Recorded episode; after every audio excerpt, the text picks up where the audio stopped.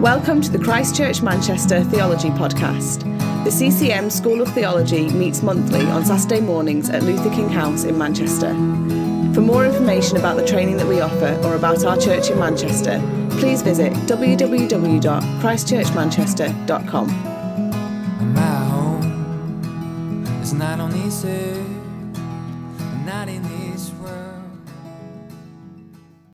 On Saturday, 6th of June, Richard Thomas taught two sessions at Christchurch Manchester School of Theology. This is the first of those sessions, where Richard took us through 1st and 2nd Samuel, 1st and 2nd Kings, and 1st and 2nd Chronicles. Richard is the senior pastor of Hope Church Worcester and also leads Worcester School of Theology. Let's take a listen to the session. Well, good morning, everyone. It's great to uh, great to see you. I did um, our Worcester School of Theology last week and uh, couldn't see anybody, so it's uh, it's great this week to have seen some faces. Uh, I know we're all comparing uh, our lockdown hair with one another, and uh, so it's, it's great to see how you're doing with that as well. Uh, the thing I'm most missing about not having School of Theology together is actually the pastries. So my wife was good enough to buy some croissants this morning, so I'm, I'm well equipped to begin teaching. So let's look at Samuel Kings and perhaps more briefly at Chronicles this morning. Uh, if I was um, speaking in ancient uh, Hebrew, I'd probably say good morning to you rather than good morning because um, Hebrew didn't have any vowels. And uh, that's funnily enough the reason why we have two books in, in Samuel, two books in Kings, and two books in Chronicles, because uh, in about 200 BC, uh, the Old Testament was translated into Greek. And uh, whereas Hebrew has no vowels, Greek does. And that made it too long for one scroll. So I find that kind of thing interesting. You may or may not do. Uh, but that's why we ended up with two, uh, two books of Samuel and Kings and Chronicles. So uh, originally there was just one book, Samuel, Kings, Chronicles. So beginning with Samuel, it covers about 150 years of history, but it's told from what we call a prophetic viewpoint. In other words, how does God see what's going on? And that really is the big issue for all of us at all times, isn't it? Uh, particularly at a time like this, but at all times, the big issue is how does God see what I'm going through right now? How does God see what my church is going through right now? How does God see what my nation is going through? So historically, Samuel is uh, at a turning point in the leadership of Israel. So if we wind back a little bit, from about 200 BC to 1500 BC, Israel's been led by the patriarchs, the fathers, Abraham, Isaac, and Jacob, who, who had families which became tribes. And then from about 1500 BC, they, so Moses initially, and then right up to the time of Samuel, were led by prophets and judges. And, and you'll have already looked at some of that history. So Samuel begins at a, at a turning point, a transition period when uh, Samuel was the last of the kind of judge. He's a prophet, but he's like a judge leading the nation, and, and it, beco- begin to be led instead by kings from Saul all the way through to the end of two kings, uh, Zedekiah, uh, and then they went into exile. So it's a, it marks a transition period to kingly rule, and David's going up and expanding his kingdom, and then in two kings, sadly, the decline again. And we'll see again uh, often, as this morning, this rise and fall, rise and fall, depending on how people are getting along with God.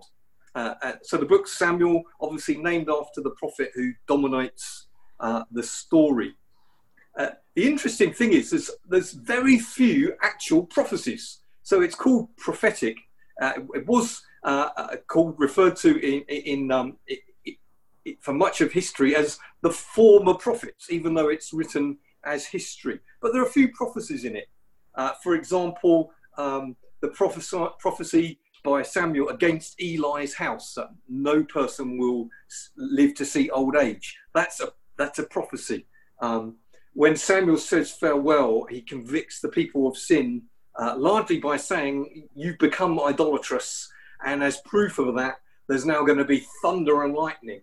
Uh, and there was, and people repented. Uh, so, as many a preacher wishes they could do that one.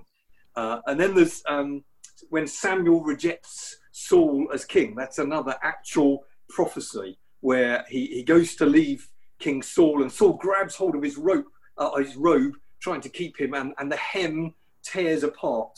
Uh, and then uh, Samuel turns and prophesies, just as this has been torn, so your kingdom will be torn up, uh, torn from you and given to your neighbor. That's another actual uh, prophecy. Uh, a, a, a, fourth one would be um, when David had sinned in, and was adulterous, and uh, Nathan the prophet comes to him and tells him a story about um, uh, um, uh, about um, about a man who who nicked a poor man's young lamb, and Nathan comes, tells him this story, and and uh, David gets really angry against this, and then the prophet turns and points right at him and says, "You are the man."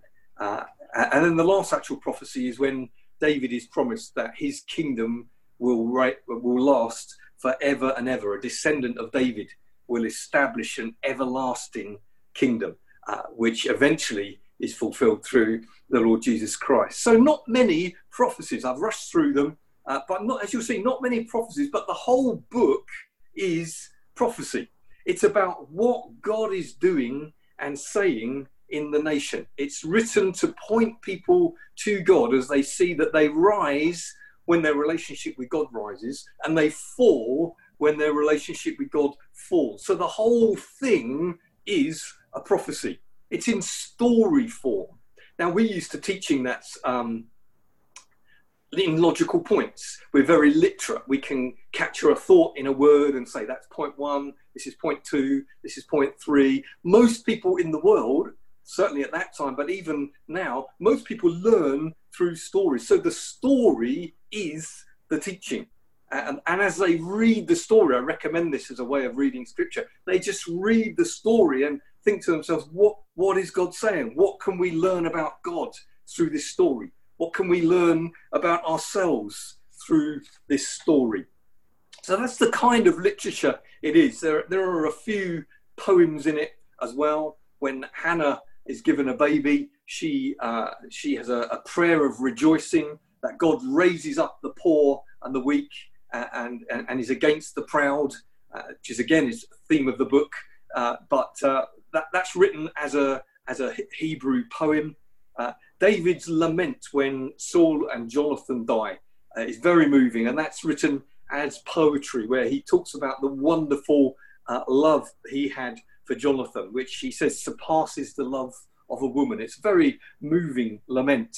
Uh, David's last song of deliverance, when he finally gets free of, uh, of all his enemies, uh, actually makes it into the book of Psalms as Psalm 18. That's in the end of 2 Samuel. And his last words also recorded as a poem. So there, there, are, there are a few poems, there are only five prophecies, but the whole thing is prophetic. So that's, that's the nature of the book.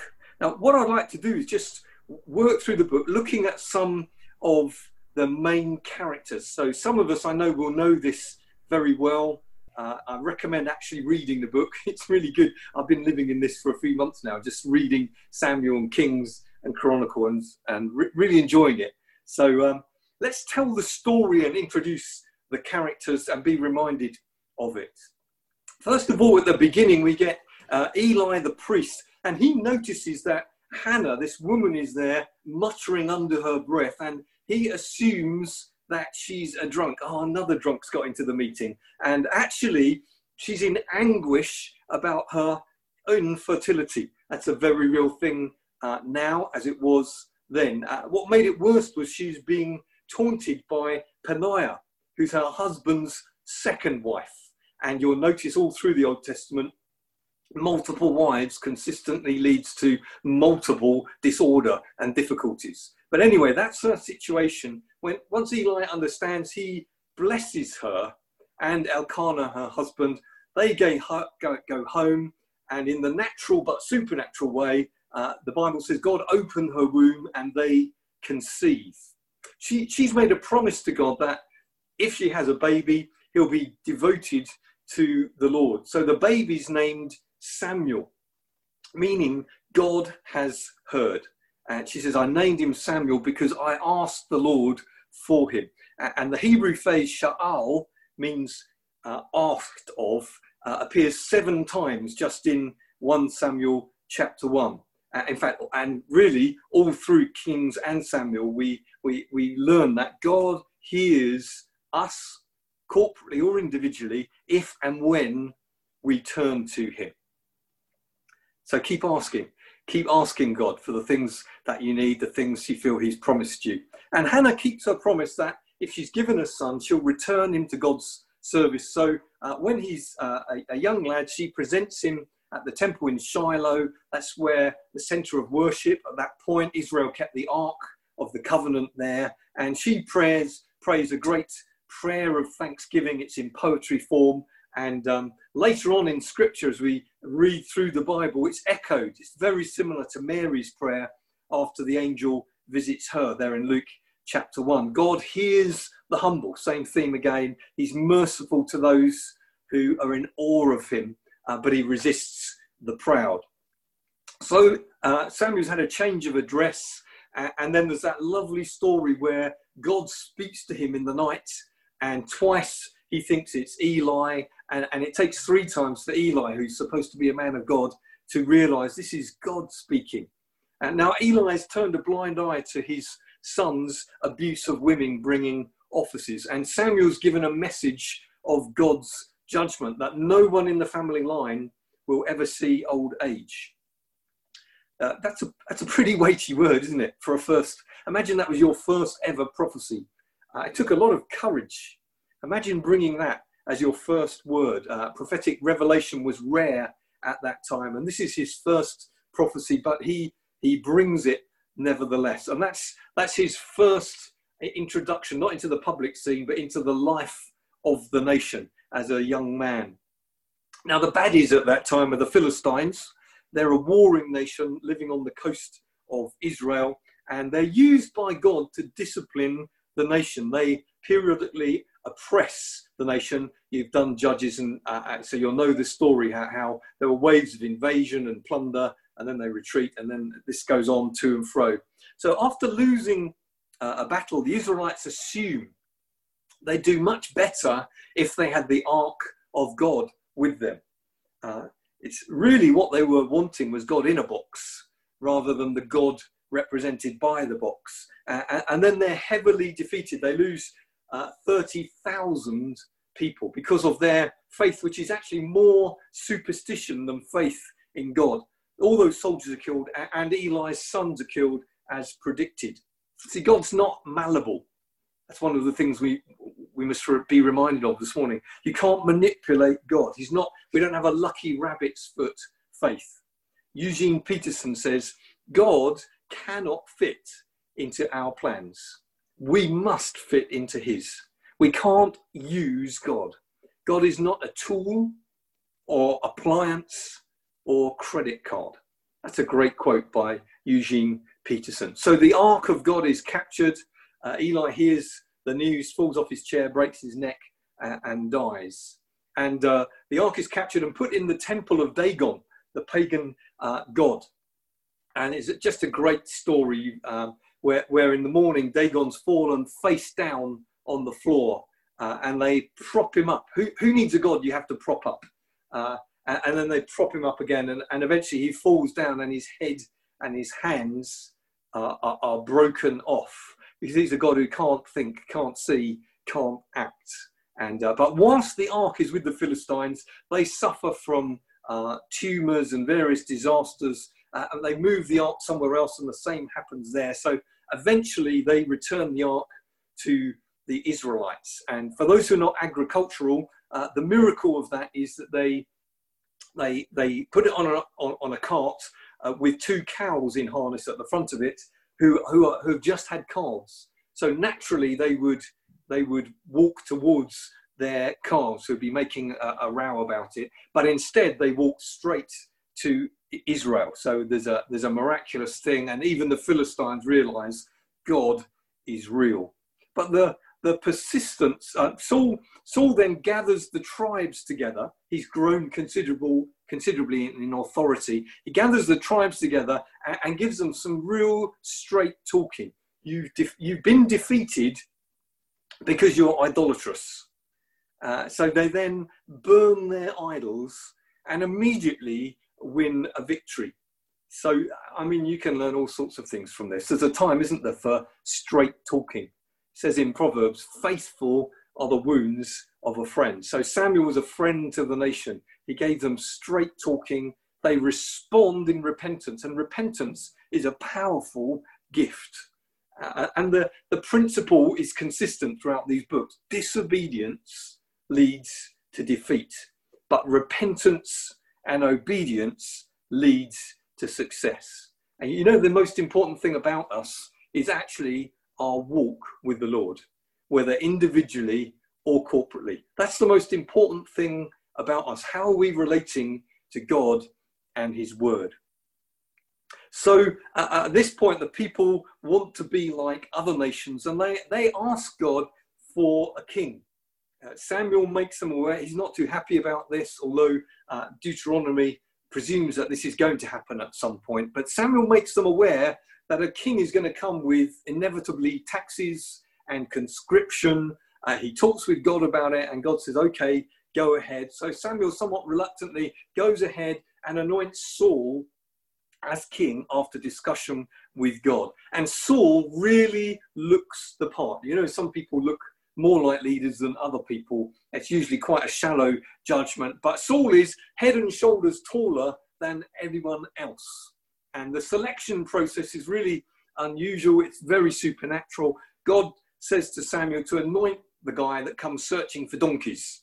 Uh, that's basically it. Uh, Saul's parents' uh, donkeys go missing. He searches for them, comes to the prophet's house to get some direction, and Saul anoints him as the next king. And as a sign of his anointing, Saul is powerfully given the gift of prophecy, although no details are given of that. And he starts well. He defeats the, uh, the Ammonites. That, that's a group of people, not a fossil. So he defeats the Ammonites, an early victory under the anointing of the Holy Spirit. But really with Saul, it's, it makes a, quite a good detailed character study because things go wrong mostly due to Saul's character weaknesses. Are unaddressed, there, our character weaknesses give a foothold for the enemy.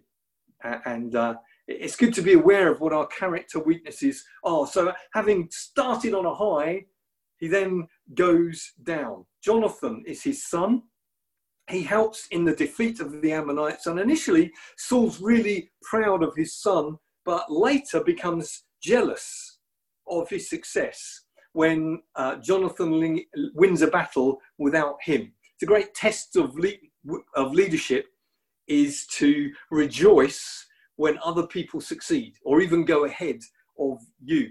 But Saul is too insecure, and out of that insecurity comes jealousy. In fact, after the next battle, Saul threatens to kill Jonathan for not obeying an order that he didn't even hear. Uh, for some unknown reason, Saul had made a silly vow that nobody should eat anything until he's got uh, revenge upon his enemies. Uh, and anyone who did so would be killed. And Jonathan came across some wild honey and ate it. So, in the end, it's Jonathan's own army that his men that defend and protect him uh, because of this eaten honey. Uh, but the relationship from then on is, is somewhat stressed. So all Saul's relationships go in the same way. His relationship with Samuel is also getting worse. Uh, Saul is told after, uh, after the battle, please wait for Samuel, and then Samuel will give a thanksgiving offering. He's, he's the priest. But Saul starts to panic when Samuel doesn't turn up on time and he becomes fearful. So there's insecurity leading to fear and jealousy. And he's fearful his army are going to melt away and just assumes that he should therefore get on with it and make the priestly offering. So he steps out of his gifting and his anointing. It's a dangerous thing to do. He starts to act as if he were someone else and had their role. Samuel becomes very, very angry. and tells him the kingdom's going to be snatched away and handed to someone else. And uh, Saul continually tends to think he knows best. A bit later, he's dist- uh, commanded to destroy all the Amalekites and their livestock, but but he spares the king and the best of the animals. It's amazing, isn't it, how we can get ourselves into a position where we we think we know better than God. Uh, we think he needs a little bit of help from us. And again, Samuel is really angry at his disobedience. And, and he comes out with the, the great line in 1 Samuel 15 to obey is better than sacrifice. Uh, some of us are making no judgments, but some of us listening are old enough to remember Keith Green's classic track, To Obey is Better Than Sacrifice. You can YouTube it, it's a classic. Uh, so it's a great phrase. Uh, and Samuel, who is uh, a heck of a prophet, but also a very manly guy, uh, actually executes King Agag himself. Which is quite a dramatic thing. So he takes over uh, and, and executes justice, literally. And uh, from this point on, Saul doesn't hear from Samuel ever again. Since he's rejected God's word, God has rejected him as king. And, and Saul, from here on, is a tragic character. He has no idea what might work, what might not work, how to lead his armies and his people. And he ends up tragically seeking out a, a medium, the witch of Endor. Uh, at the start of his reign, uh, he'd, he'd banned witches from the land. He started off well, but he's gone downhill. And now he's consulting a witch. And Saul is told his next battle will be his last one. So it's a, it's a, it's a tragic story of a man who is head and shoulders higher than anyone else, who, who was filled with the Holy Spirit, who lay on the floor and prophesied all night, and yet he neglects to obey God, doesn't address his character weaknesses, and goes downhill. Now that leads us on naturally to David. David's been prepared. It's, it's a great study in itself to see how God prepares David for leadership over many, many years. And David is anointed secretly by Samuel pending a long period of preparation. Often, when we feel God's telling us we'll do this or that, we, we immediately think it's going to happen now. But actually, we go through a period of preparation before eventually being able to do what, what God's spoken to us. And uh, he, from that time on, from the time of Samuel anointing him, it says, from that time on, 1 Samuel 16, the Spirit of the Lord came powerfully on David. He's got a very different background to Saul. Unlike Saul, he's totally overlooked by his family. He's the runt of the litter. He's the overlooked son, doesn't even get invited when Samuel comes to tea. Uh, but he ends up in the court because Saul has become troubled by an unclean spirit, and emotionally, he's becoming increasingly unpredictable. David's a skilled harpist. He spent many, many hours becoming a worshipper and a musician uh, as he sits there and looks over the sheep. And he's been used to calm the king. And that's his sovereign way of entering the court and beginning to gain experience of rulership without the weight of responsibility. God has his ways and means of getting us to where he wants us to be. But he arrives after God's rejection of Saul and as the king is deteriorating. Now, the Philistines come to battle yet again. Uh, you'll know the story of, uh, of Goliath, nine foot six tall, an experienced um, warrior. And court is disbanded because all the guys are at the front, uh, on the front line. And um, uh, so David has gone home. He's fitted into his old role as uh, the junior son, uh, and he's on cheese delivery, cheese and bread delivery duty to the front line. He arrives as Goliath, the champion, was uh, issuing his challenge to save mass bloodshed. It was not uncommon to allow champions to represent armies. So after some discussion, uh, you'll know the story. David was allowed to fight Goliath. He's brave, yes, but the root of his confidence is that the battle is the Lord's. It's a great sentence. The battle is the Lord's. In fact, he, he says, Who are you to come against the armies of the living God? That's a great perception. He doesn't say, Who are you to come against Israel? It's who are you to come against the armies of the living God? He has a spiritual, prophetic perspective. And his confidence is that, hey, God is with us. He's not with you. You're uncircumcised. You're not part of the people of God. So his faith perspective wins the day, as we know. So he kills Goliath and they win. But again, Saul's jealousy is problematic. He hears the people saying, David's slain his thousands. That was that was an uh, you know a, a, YouTube exaggeration, but but but, uh, but he becomes jealous, and so David continues in court as a musician, but he's now in danger, and the spears start to fly when Saul goes into a depressive, jealous mood. Saul then encourages David into a battle with the Philistines, actually hoping that he's going to be killed. But inevitably, David wins the day. Saul then tries to engage his son Jonathan into a conspiracy to kill David, but David uh, uh, is warned by Jonathan, who then flees. And he becomes uh, an outlaw in preparation for kingship.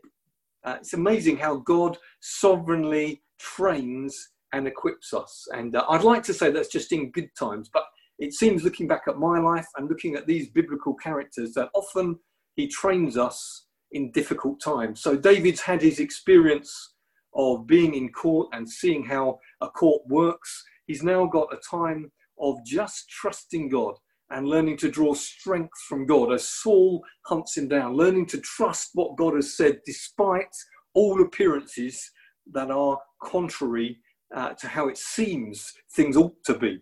So Saul hunts him down in his home. Uh, the first time that happens, the Spirit of God comes upon uh, these soldiers and they're helpless to do anything but prophecy. So they just lay around prophesying instead, and J- David escapes. Jonathan continues to help David, and their uh, amazing friendship develops to the point where Jonathan actually says that I'll be your subject. Uh, uh, David escapes helped by uh, the high uh, the priests, and, and, he ends up in Gath, which is a Philistine town. Uh, but he's recognised by the king. It's amazing drama. Uh, in fact, he, he pretends to be mad in order to escape. He scratches on the door and uh, drools a bit, uh, pretending to be mad just to escape, and ends up in the cave of Adullam, where 400 people who are, who are malcontents, they're in debt, they're in distress of various kinds. And that's his first leadership role. 400 is quite a lot, but they're not easy people to, to, learn, to learn leadership with. But that's what he's doing. That's the way God is preparing him for leadership. He has to provide for them. He has to protect them. He has to uh, lead them. And some of these guys are the ones that actually, in the end, become his mighty men. So don't be worried if your leadership is small. Be faithful with what God has given you to do. Saul then chases David around the desert and uh, escapes only with a cut robe. I love the translation of the Bible that says that um, Saul went into a cave to powder his nose. I think that's um, very politically correct and a rubbish translation. Anyway, he goes to relieve himself in the cave. Uh, David's men urge him to kill Saul, but he just cuts a bit off of his robe. And, and Saul then kind of, and he does it a couple of times, he temporarily repents. Probably that's the wrong word. He shows remorse, but soon the hunt begins again. It's, there's a difference, isn't there? An important difference between remorse and real repentance. Repentance is when we turn away from our sin to God, saying, I, I don't want to ever do that again. Uh, so he, he experienced remorse, but then begins chasing him around again. So David is wandering around different deserts, and in the desert of Maon, he meets Abigail. Uh, he, he's actually uh, asked for food from Nabal, uh, Abigail's husband, uh, who refuses him in a very rude manner. And it's basic hospitality in the East to provide for your guests. But he refuses to do that. And David's on his way to kill Nabal and the whole family. But Abigail hears of this and wisely provides food and drink and greets him. Uh, when Nabal realizes what a close brush with death he's had, he has what seems to be a stroke or something like that, uh, or a heart attack, and uh, and dies. And uh, Abigail, being a good-looking woman, then becomes David's uh, second wife. He's already married Michal, one of Saul's daughter. And yet again, we'll see that the multiple wives and the family he produces leads to trouble later on. Fearful of Saul, David becomes a mercenary of the Philistines and earns their trust, as well as learning more military skills. The Philistines are, really wary of testing David's loyalty. Interesting, David is learning a lot, even from the Philistines, about warfare, which is going to come in handy. But they don't want to test his loyalty when they fight Israel, so they leave him out of the battle, which is God's sovereign plan because David's not implicated in Israel's defeat or the death of Saul and Jonathan. And that, that really brings us to the end of 1 Samuel. And, and the beginning of 2 Samuel is going to chart David's rise. But it would be good to just stop and, uh, and consider this question. Here's a couple of questions. One, what have you learned from the story so far? What, what really hits you? And, uh, and secondly, what, what, uh, what character weaknesses have you seen in these guys so far? Another way of asking the same question, which would be more personal, perhaps not a discussion one, is if the enemy wanted to bring you down, what would he use? But that's a more personal question. So, how about what have we learned from the season so far, and what character issues have we seen? There'll be others as we move forward, but what character issues have we seen? So, uh, if we're ready, we'll go into uh, discussion rooms and just have a brief uh, chat about that just for uh, some seven, ten minutes, something like that, and then we'll rejoin and continue with 2 Samuel. Hi everyone, hope your discussion went okay. Um, sorry, I, I, gather a few uh, had microphones turned off, so couldn't enter into discussion. So I hope you've grabbed a cup of coffee or something. So we, we rejoin the story at the beginning of what we call 2 Samuel, but it's just the second half of the book. And uh, that really charts the rise of David. It begins with him lamenting the death of Saul and Jonathan, and particularly his friendship with Jonathan. But after their death, there, there's a there's a tribal war of murder and revenge developing between David's house and Saul's house until Saul's chief commander, Abner, who's a real hard man, changed side and brings the tribe of Benjamin uh, with him. I'm just going to jump so in. The tribe of Judah, Richard. which is David's tribe, and the tribe of Benjamin uh, join together and crown David king.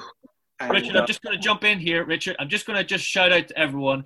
If um, you've rejoined from breakout rooms, if you can stick your mute, if you can mute yourselves again, that would be great. So we're all on mute, so we can all all hear Richard. That would be fantastic. So if you can all mute yourselves, I think most people have. But just have a look. Keep cameras on if you want, but um, just mute your microphones. That would be fantastic. Thanks. Back to you, Richard.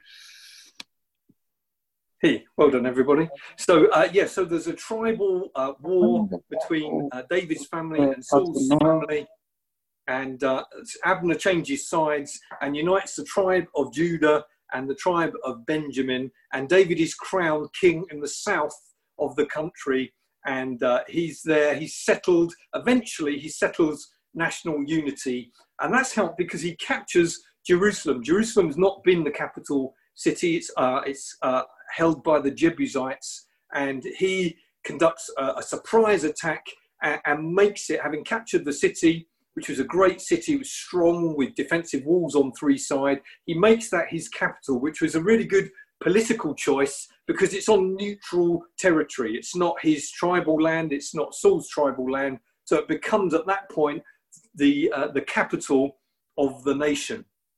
David is keen to make peace after so much um, strife. So he honours uh, Mephibosheth, who's the lame son of Jonathan. And from then on, his empire grew, grows and grows by military campaigns against the Philistines and the Ammonites and the Edomites. And Israel reaches her political height.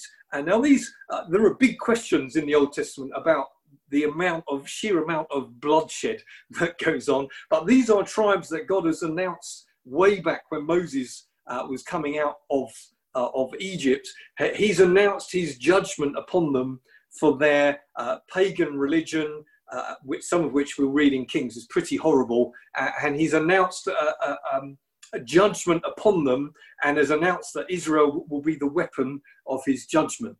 So uh, David fulfills those promises uh, through actually through through warfare, and Israel reaches her political height. But again, we see the theme of, of rise and fall because uh, it isn't very long before we see a decline in David. Interestingly, the rise is nothing to do with politics, nothing to do with strategy, nothing to do with, with military strength, because David is actually at the height of his strength. It's to do with godliness and obedience. So there's some lessons in there for us in that. Now, when he should have been with his army, the time for war, which was a seasonal thing at that time when the weather was uh, good and there wasn't a harvest to take in either. Um, David then fell into adultery with Bathsheba, which is chapter 11 of 2 Samuel. And there's, we could spend a lot of time. It's a great study on temptation. But uh, the devil makes hands for I- makes work for idle hands. Uh, we could talk about that. We could talk, guys, about the difference between looking and looking. Uh, we could uh, uh, we could look about the importance of God giving you a neck and some legs to run away from temptation. Uh, but David basically breaks all of the first five commandments. He covets his neighbour's wife. He lies to her husband. He then steals the wife. He commits adultery and then arranges for murder. So that's that's quite a little period in David's life. And over the next generations, they're going to lose everything God has given them. At the same time, uh, in, when we get to the New Testament, Uriah's wife, Bathsheba, is recorded in the genealogy of the Lord Jesus in Matthew 1, verse 6, along with Tamar and Rahab, who also had something of a checkered record. And that's, that's the grace of God. So there's judgment, but even in the midst of judgment, there is mercy. So David commits adultery, and Nathan, the prophet, comes to him, tells him the story about the stolen sheep, which we talked about before, and David repents of his sin. One of the fruits of that is Psalm 51, which is a great psalm. Uh, Cleanse me, and I will be clean. I was born in sin, I was shaped in iniquity, uh, and so on. David is genuine conviction in contrast to Saul's remorse. Uh, but David faces the consequences of his sin. And one of the first consequences is that the child born to Bathsheba dies. They then marry, their second child survives and is called Solomon, which means peace. And we see the grace of God as God sends the prophet Nathan uh, to David and says that God's given Solomon the name Jedediah, meaning loved by the Lord. So if anyone's expecting a baby listening this morning, we've got uh, Samuel, the Lord hears. We've got Solomon, meaning peace. We've got uh, Jed, which means loved by the Lord, which is my personal favourite, but I'm not having any more. There we are, just a suggestion. So David's family, however, become increasingly dysfunctional, and this this uh, uh, sin with Bathsheba seems to result in him losing all moral authority. And so, as the story goes on, Amnon, his oldest son, uh, conspires and then rapes Tamar, his half sister. It's interesting. If you ask most people in church about David, it's David and Goliath is about as far as you get. But the, the second half of his life story is somewhat tragic. Uh, this was actually unaddressed by the king. Uh, you just have to address issues in our lives and our family lives and our church lives. So there's a brother raping a half sister, but it's not addressed by the king, either as household head of the family or as king and head of the nation. So two years later, Absalom, his second son, takes matters into his own hand, kills, invites Amnon to a party, kills him in revenge, and flees the country. Eventually, David invites him uh, back but I think it's a couple of years uh, later, but but the matter is never ever discussed. I don't know if you have issues like that in, your life, but it's not good. Uh, you bury things, but you bury things alive. And Absalom's invited back. David never talks to him, uh, but he becomes very popular with the people. He's, he's got his lockdown hair, uh, but it's beautiful. He's a gorgeous pin-up sort of guy. He becomes so popular with the people that David, in the end, has to flee Jerusalem and a civil war erupts. At this time, uh, a, a sad prophecy that Nathan brought is fulfilled as Absalom parades David's wives and concubines on the palace roof and has sex with them in public. So the whole thing is a massive disaster. There's a civil war battle. David uh, begs uh, Joab, his commander, uh, to spare the life of Absalom. Uh, but Absalom, with his uh, long hair, gets caught up in a tree, and Joab uh, just kills him. and um, so don't go riding in the forest just at the moment with your lockdown hair. It's the moral of the story. David start, goes back to the city, but is in mourning and is put straight very severely by Joab, who tells him he needs to just settle the country and take up his leadership publicly again, which, which he does. But the nation remains unhappy despite all these territories. People in the north begin to feel neglected, and a guy called Sheba starts a revolt, which is put down and then you're getting towards the end of David's life. And at the end of his reign, we get to the end of the book, uh, his pride leads him to take a census. And a different prophet, the prophet Gad, tells him that he gets to choose whether they have three years of famine, three years of enemies, or, or plague as a punishment. Uh, what a choice. But he chooses plague, and 70,000 people die of plague which then stops as he makes a sacrifice at the threshing floor of Araunah above Jerusalem. That's chapter 24 of 2 Samuel. Uh, and David then sees this land is ideal, ideal place for a temple, the place where God's judgment has been uh, ended by means of a sacrifice, which has got great echoes of the New Testament. Uh, he insists on buying it. Araunah offers it for free, but he says, I won't offer to God that which costs me nothing. And he begins to gather resources for the temple that Solomon is going to build. So, how do we read 2 Samuel? Obviously, we can look at the characters. Much of it is story teaching. Large parts of the world still learn through stories. There's much to gain from just reading big chunks of the Bible. I recommend it. We could look at character studies. We've, we've perhaps thought discussed Saul in our groups, given personal advantages, empowered by the Spirit, but flawed by unaddressed character issues. Uh, there's a great series of studies on, on David from the beginning to the end, really, how the Lord looks at the heart, not at the outward appearance, his preparation for leadership, uh, temptation, uh, learning to strengthen his heart by God as he wanders around the wilderness, uh, women like Hannah and Abigail, and so on. We could look at it, and that's the way often it is looked at. In terms of history, it's about 150 years of history uh, and the development of kingship as uh, Israel becomes jealous of the way the nations around them are led. And they, they move from a federation of tribes to a kingship. But God insists the kings should be reading the Lord daily and providing spiritual leadership. And of course, centralizing power makes the issue of that person, the king's character and his godliness, absolutely critical. It's no less critical in God's church today. Character and godliness are critical. Theologically, how do we look at Samuel?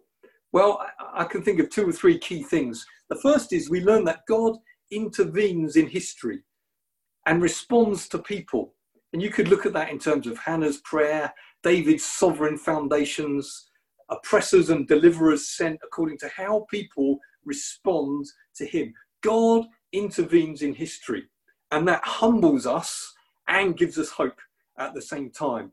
Secondly, we get what's called by theologians the, the Davidic covenant, the promise to David that his kingdom will endure forever. And that's going to form the expectation for, this, for the next 300 years in Israel careful family records would be kept. Would this one be the coming son of David? And eventually, as we know, fulfilled in Jesus, who is the son of David, legally through Joseph, but physically through his mother Mary. And uh, in the New Testament, uh, many of the readers of the new, original readers of the New Testament being uh, Jewish. The Gospels, Acts, Romans, Timothy, Revelation all give that title to Jesus, uh, the Son of David, who's given all authority in heaven and on earth, who reigns forever.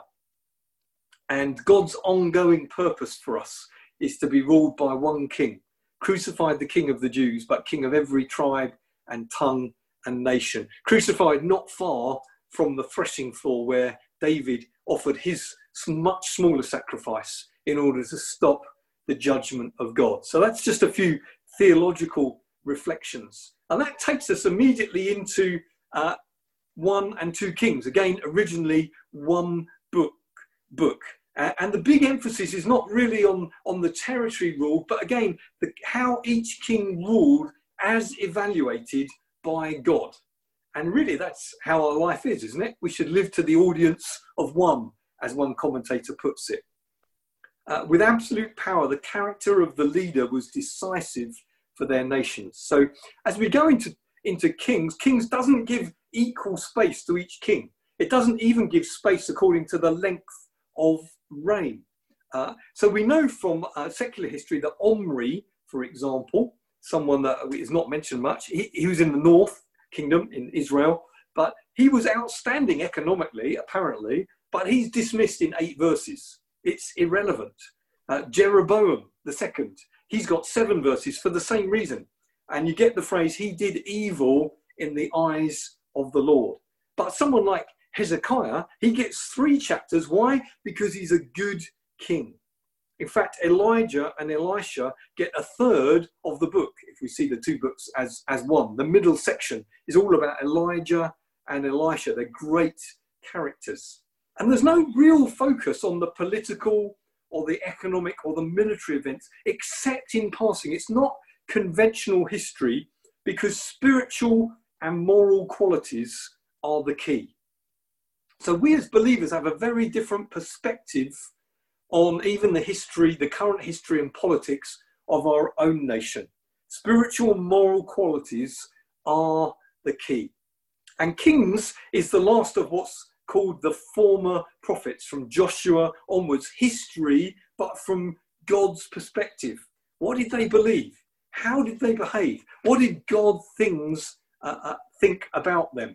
Kings opens with Israel as a powerful nation and records really its decline downwards with odd little blips upward. Civil war, divided kingdom, and eventually exile. So again, it's rise and fall. King Solomon inherits a huge territory from Egypt all the way through to the river Euphrates, and he controls even more territory with people bringing tribute to him.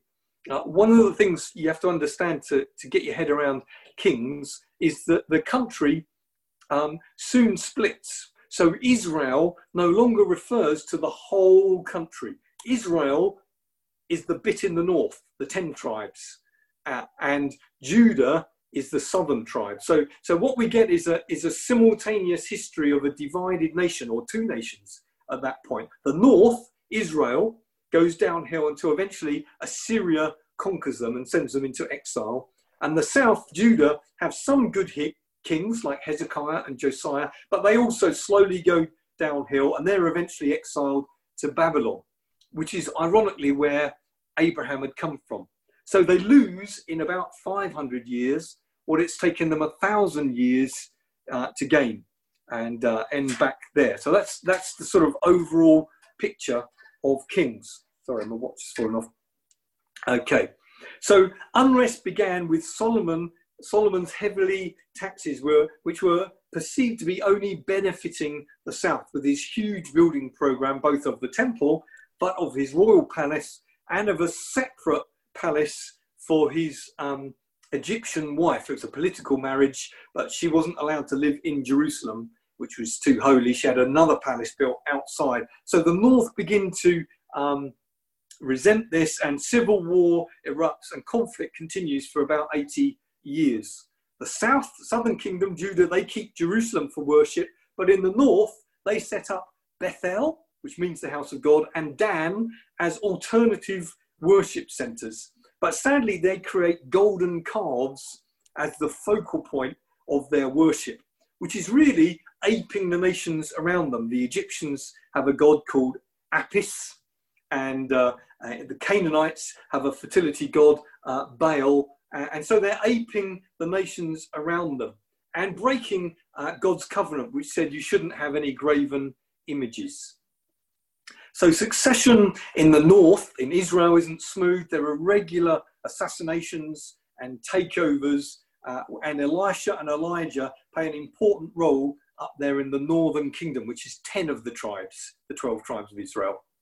Until in 721, they're deported into Assyria, and the book then focuses on the small, smaller southern kingdom of Judah. So all the way through, as you read it, it alternates kings in the north, kings in the south. It's like one of those GCSE questions: compare and contrast the fortunes of the northern kingdom and the southern kingdom. Now, I, I put in a large um, uh, table. I won't go through it now, uh, but I hope you appreciate it because it took me a heck of a lot of time to get right. But it basically shows people sometimes say, well, who was prophesying at what point? And so I've just done that to help you in your understanding. And, and we see that throughout throughout all these kings, God God was speaking. God was giving them time to repent, time to turn back to Him. He, he never left them without a prophetic voice. And, and doesn't prophecy do that? It draws people back to a reliance on the Lord. Uh, there are many faithful prophets in this period in both uh, nations, but little fruit apart from God smiles on their faithfulness.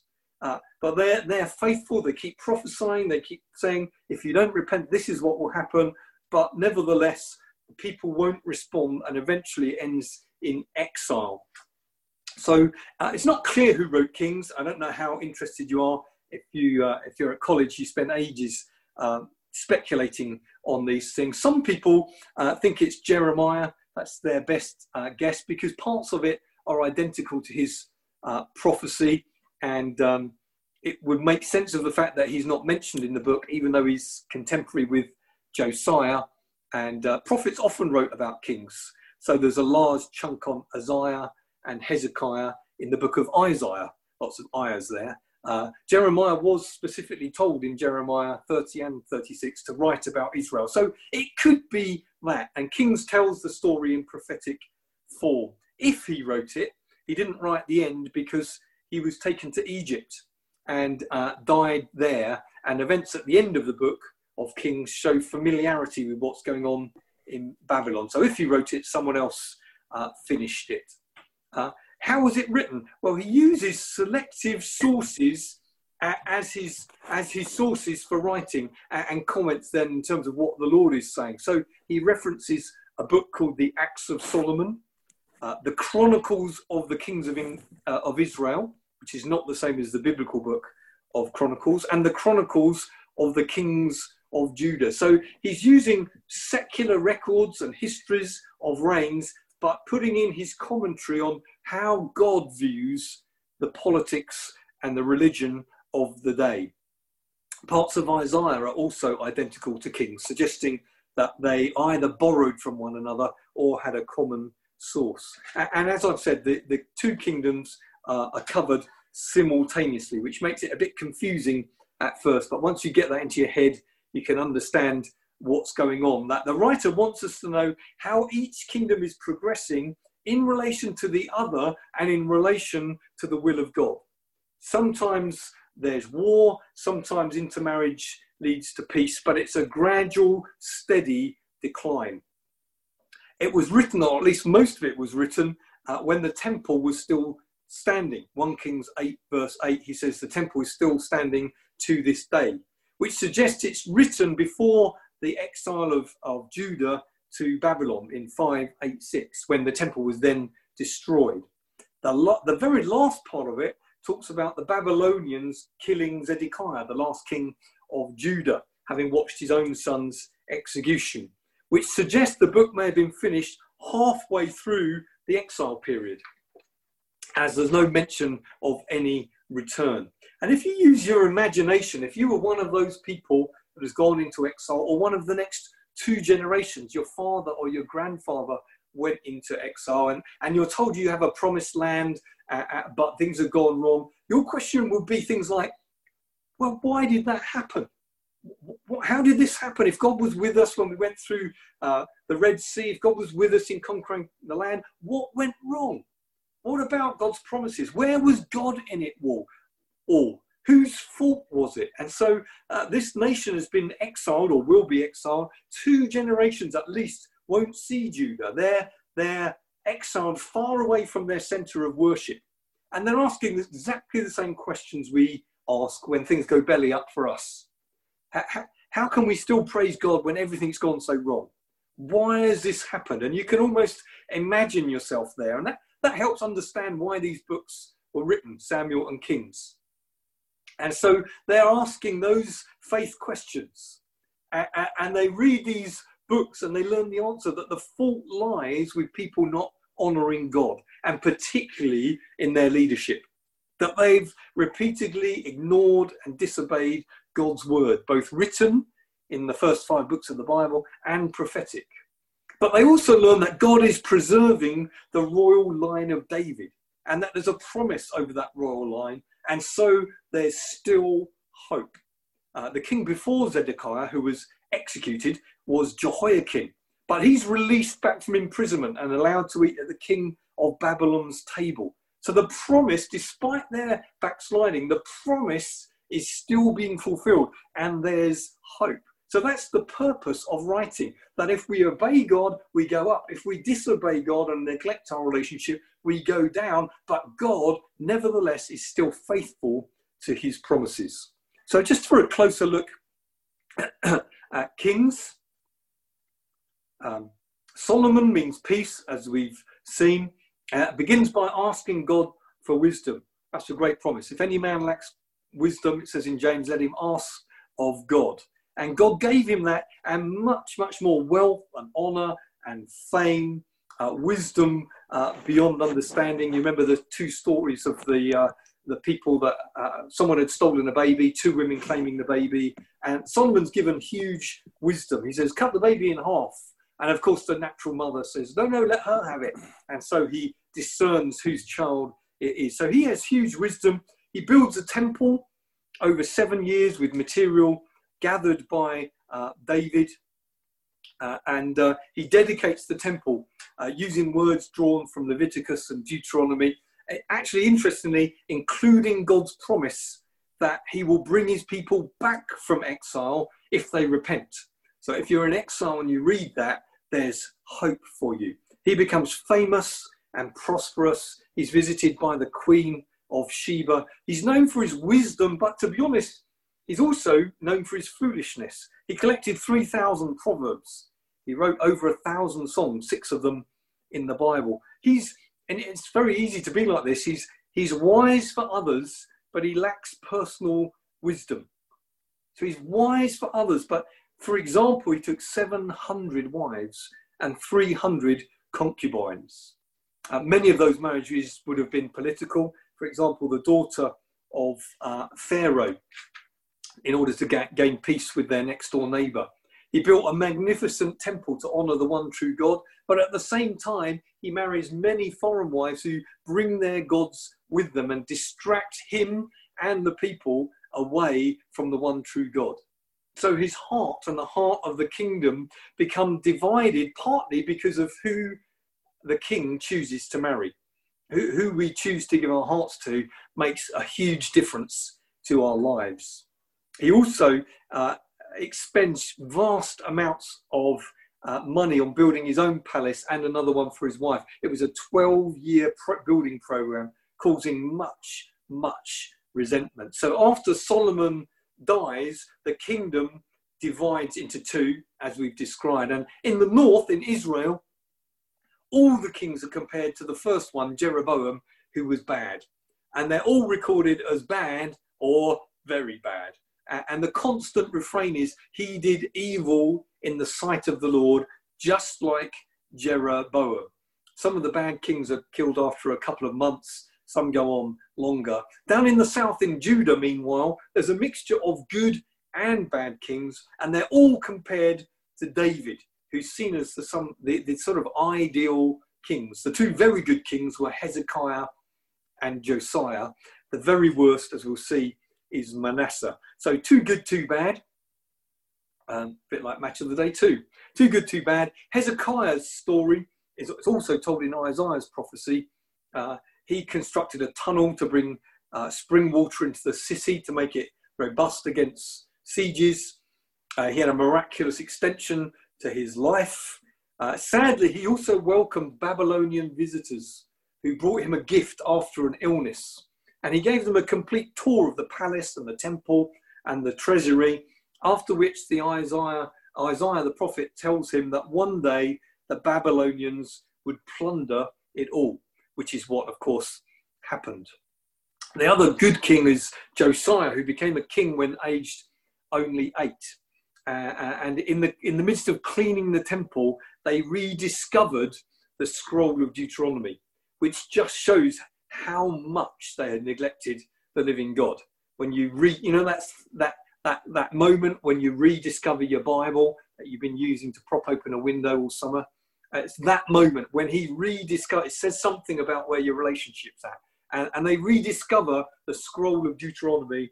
Uh, Josiah orders it to be read, and then he's appalled at the decline of the nation, and he orders a national reformation to halt idolatry, to destroy all the high places where sacrifices were being made to false gods. And, and that's a good thing. He was a good king, but of course, passing laws doesn't change people's hearts. And that's the real issue. So after his death during a war with Egypt, the nation immediately backslides again. Uh, two bad or three bad. Uh, Manasseh up uh, in the uh, south, he took um, he, he, took Judah in the south. Sorry, he took Judah to new depths. He worshipped a god called Moloch, uh, which involved um, sacrificing baby sons in the valley of Hinnom. Uh, so it, it, it's thought that they heated a statue up or lit fires and then sacrificed children on the fire uh, there. And, and, of course, the Valley of Hinnom eventually becomes a synonym uh, for, for hell or Hades uh, and torture and, and death. Uh, he's a terrible, terrible uh, man, and it's appalling what took place. Although that same spirit, you could argue, uh, still exists as we sacrifice many an unborn child today, although not to idols except maybe the idol of our own convenience. Tradition says Manasseh uh, executed Isaiah by sawing him in half inside a hollow tree trunk. So a bad, bad man. Uh, the, the next couple who were bad was Ahab and the famous Jezebel. He was a very bad king. He was actually a weak king, but he married a Phoenician princess. And it's one of those great things in some, it, sometimes you get a word that exists in more than one language but means something totally different. And uh, Jezebel, Jezebel's name in Phoenician means primrose, which is quite lovely, but in Hebrew it means, excuse me, it means garbage, which is great, a great irony. She was a controlling schemer. She plotted against Naboth so her husband could get his vineyard. She was just an evil woman and came to uh, a bad end. So uh, people still talk about Jezebel in terms of scheming, a spirit of control and manipulation. Interestingly, her, her daughter, Athaliah, married a king in the southern kingdom uh, and who's equally um, Jezebelic, if you like, and manipulative. Her ambition was to be a ruling queen, and she started killing all the children of David's royal line. But again, we see the mercy and the sovereignty of God in that an aunt took the youngest boy, Joash, and hid him ready to take the throne when Athaliah dies. And so again, the purposes of God continue as David's line is preserved. God keeps his promises, whatever, however people manipulate. So then we get to the two prophets, uh, Elijah and Elisha. Elijah, best known, of course, for that confrontation with the prophets of Baal on Mount Carmel. It's a great drama, isn't it? As as he pours water on the sacrifices and they both call on their God and he takes the mickey out of them. Maybe he's on holiday, maybe he's got a bit deaf. And then when it's his turn, God sends fire from heaven onto the dampened sacrifice. It eats up the fire, the sacrifice, the stones, and everything. And the prophets of Baal were routed. And again, we get a manly, a very manly, war, warlike prophet killing the prophets of Baal and Israel turning to God, knowing that he's real. Uh, that he's real. Because Elijah also decreed that it wouldn't rain except if he said so, and uh, was fed by famines, uh, famine uh, by ravens in the midst of the, the famine. And uh, you know, in the New Testament, it says Elijah was a man just like us. But look at some of what he did. I got some questions about that. But but but he's talking about the power of that we have in prayer. He was a man of like passions to us, and God hears prayer, even to the stopping of rain in Elijah's case. I don't really fancy being fed by ravens. It all sounds grand until you actually stop and think about the detail of being fed regurgitated food by a black. Ugh, no, don't think about it. Anyway, when threatened by after the high of that uh, mountaintop experience, he, he's threatened by Jezebel, runs for his life, and it's actually a great study in in burnout uh, and, and, in restoration of what, what's needed if you want to. It's 1 Kings 19, 18, 19. Uh, he's physically and emotionally and spiritually exhausted, and how God gives him physical rest and good food. God gives him uh, a retreat. God gives him time. Then he gives him the reassurance he's not alone and eventually speaks to him about his future and recommissions him. It's a great story in how God treats us when uh, we get to such low points in our life. Uh, Elijah was uh, succeeded by Elisha, and that's right in the center of the two books. Uh, so it's the end of 1 Kings and the beginning of 2 Kings. So originally, right in the center of the book, these two prophetic ministries. And uh, Elisha famously asked Elijah for a double portion of his spirit. And that's, that's a phrase that's not familiar to us except from that story, but it was an, a phrase used of inheritance customs. So a four son estate would be divided into five, with the oldest, who's going to take on responsibility for continuing the family business, getting a double share, with so some extra resources for the extra responsibility. So Elijah effectively was asking to take over the prophetic business, the school of the prophets, and asking for sufficient grace to do it.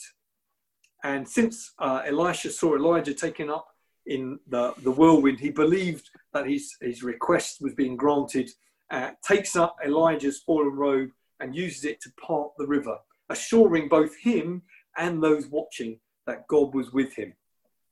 Uh, so Elijah gave this huge national challenge to repent.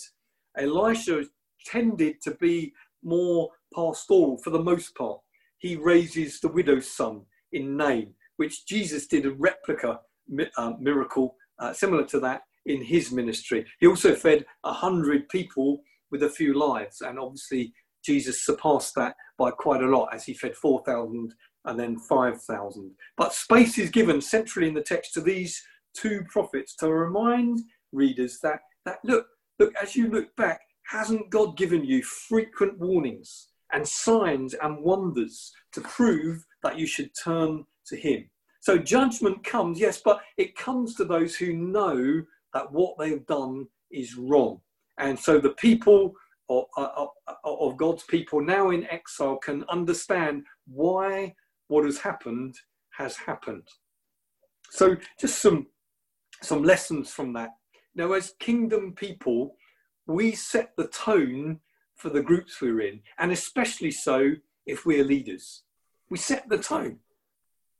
That's, that's a great thing. Let's, let's be people who set the tone for the groups we're in, especially if we are leaders. Let's beware the dangers of covenant relationships outside of God's family.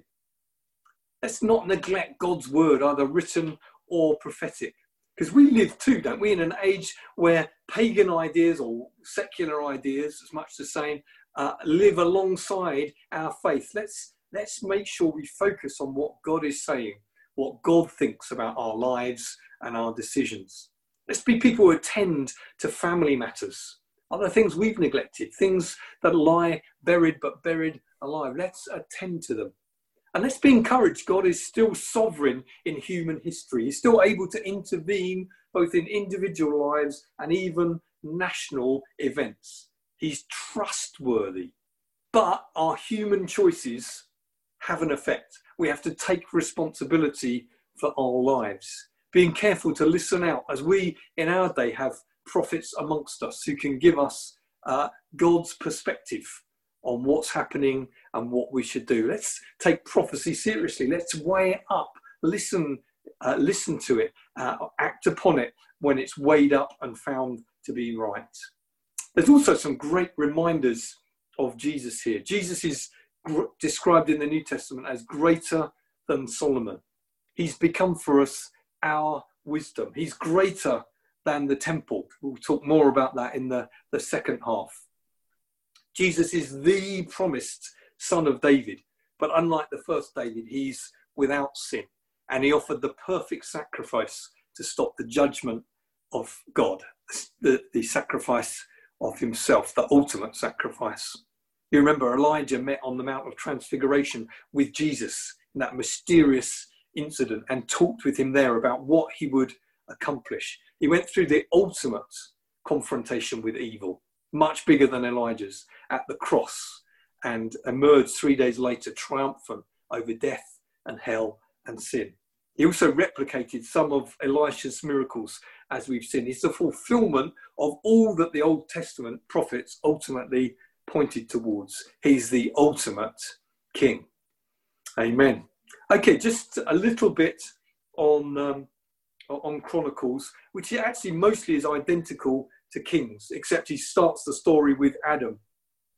Uh, traditionally, it's uh, uh, um, attributed to Ezra. Scholars will argue, as scholars do, about that, but um, there are similar passages in there. It covers the same story as Samuel and Kings, but it ends with Cyrus, the pagan king of Persia, ordering the rebuilding of the temple at Jerusalem and giving people permission to return. And it answers the kind of questions that you and I would ask if we were going back after your great grandfather or grandfather uh, had uh, had come out and had this judgment. It's it's asking the kind of questions you'd ask if you were going back to a land that actually you've heard about but you've never lived in, and nor have your parents lived in. It's asking questions like, who are we and why are we back here? So the it covers the same kind of history, but it, it's it starts with a whole load of genealogy because the author wants to show continuity of the people of God from the earliest times right till now. It's the big story and where we fit in. And, and, and the writer's saying, hey, despite our reduced circumstances, we are still God's people. The Lord is still our God. So there's less material on the northern kingdom, a lot more on David and, and the temple, more on Hezekiah and the good kings, uh, no material on David's adultery. So he's the author's reworking the material for his own situation. What is God wanting to say now? He's wanting to say, hey, you're still my people. That's who you are. Why have you returned? Well, you've returned to re establish worship and obedience to God. So Chronicles is less focused on military and political events and much more focused on David and Solomon as, as the founders and renewers of worship. So you get the story of David dancing before the ark. You get a whole load of stuff about his organization of continual worship and people to prophesy with harps and so on and forth. Uh, the arrangements for Levites and priests and musicians, gifts for the temple, dedication of the temple, and the Spirit of God coming. Uh, you get Josiah repairing the temple. So it's more worship focused. The northern tribes cut themselves off from true worship, and so it focuses on Jerusalem. And the major hope is as we go back to the land, it will function, the nation will function as it should. We will worship God and we will be obedient. So, Chronicles is full of stories that challenge the people to trust God in the crises that have confronted them. So, he tells the story of history, but it's to apply to them now. Let's trust God like we should have then. Let's restore worship. Let's obey God. Let's be a people who repent and find blessing because trouble comes to those who turn their backs on God. So the city and the temple are being rebuilt. God's now to be worshipped faithfully so that we know his blessing.